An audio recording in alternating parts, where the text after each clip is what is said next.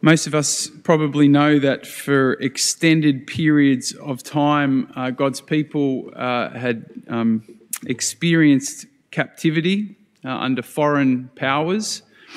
What we may not appreciate is how traumatic those periods uh, would have been for them. The first reading uh, is written uh, in the, the, the, context of the Babylonian exile. And um, at that time, the people, they've been driven out of their land, and, and, and their land was what their identity as, as God's chosen people was tied to. So for them to lose their land was, was, was extraordinary. It was, it was, it was an incredible loss for them, uh, not just practically, but spiritually. They, they lost their, their access to their temple the place where God's presence dwelt. They, they lost their businesses, their houses. They were stripped not only of uh, their possessions and their livelihood, but of everything that tied them to God. I, I think after a few years of lockdowns and not being able to come to church, we may be able to appreciate a little bit more what their experience would have been like.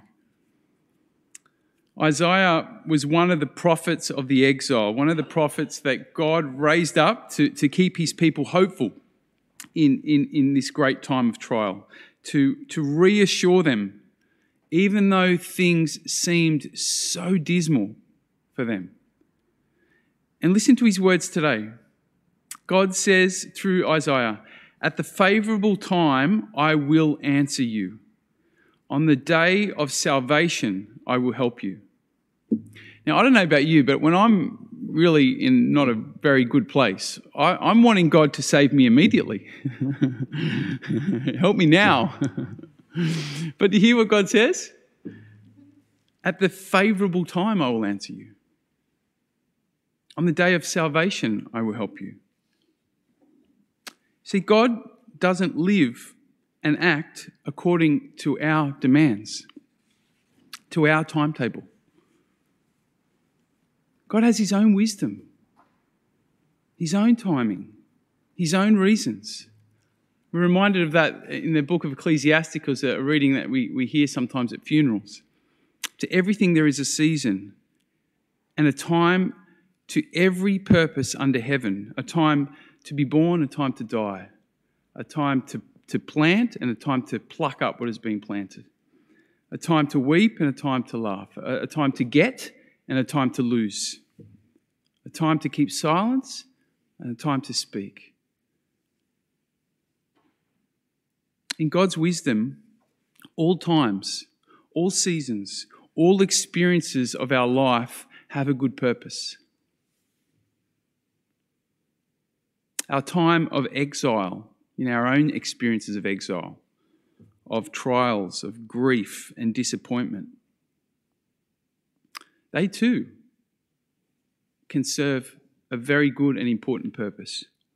There are opportunities for us to, to strip back that unhealthy ego of ours that sort of relies on self, that puts ourself at the, at the, in the midst of our world. There are an opportunity for us to deepen in trusting God.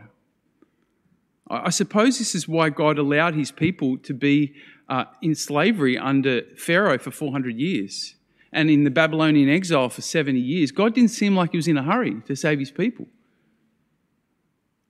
I suppose that's because in his wisdom he saw a purpose to those difficult times. God's not in a hurry. God sees the bigger picture. When we're in exile, when we're challenged in life, it's important that we too try and step back and look up and, and recognize that there's a bigger picture going on here. There's a bigger wisdom. Yes, there is, this is an exile I'm experiencing, but there is also a favorable time. And God has promised that. Does a, a woman forget her baby at the breast or fail to cherish the son of her womb? Yet, even if these forget, I will never forget you. You can be assured of the favorable time. And, and as Christians, we, we've got to, we've got to, you know, we've, we've kind of got a bit of an advantage the, over the people of the Old Testament because we know that favorable time has come, and it's and Jesus is the favor of God. He is the definitive work of God's salvation. At one level, we already, the favorable time has come and we're living in that favor. We have received salvation, but yet at the same time, we know that that's not yet fully accessible. We're, we're still in a period of waiting. And sometimes this period of waiting uh, is difficult. Right? Sometimes when we're up against it, when life's not going as we would want it to go, it can be really challenging. So, what do we do? What, what do we do whilst we're waiting? What do we do when we're going through this period of time uh, where we've faced fires and COVID and, and, and, and all kinds of lockdowns and now floods and war and, and our, all our own personal issues in the midst of all of that? What, what do we do? How do we uh, live uh, in the hope of the favourable time? How do we uh, embrace this gift of salvation and trust in it and believe in it and live out of it? I just want to offer two practical uh, considerations for you. Firstly, we need to keep looking for Christ. Remember, Jesus said, Search and you'll find, knock, and the door will be open to you even in difficult times, perhaps especially in difficult times, we will find Christ if we look for him. So we need to keep looking.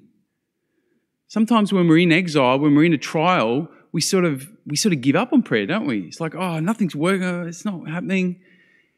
The saints would say you need to pray double when you're in times of exile.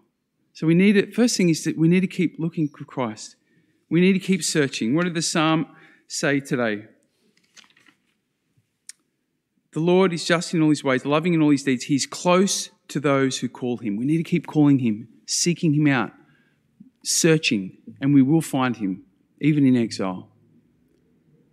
Second uh, suggestion is that we need to keep entrusting ourselves to God. You know, you don't need to feel like you trust God to trust God. You don't need to feel like you trust God to trust God. Our trust and our surrender comes from a place of faith, which is deeper than feelings or, or, or, or reason.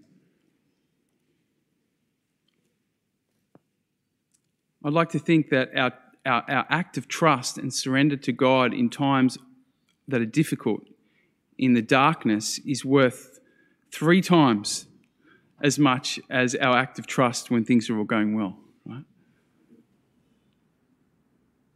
Sometimes you only know what it means to follow Jesus when you're in a period of exile.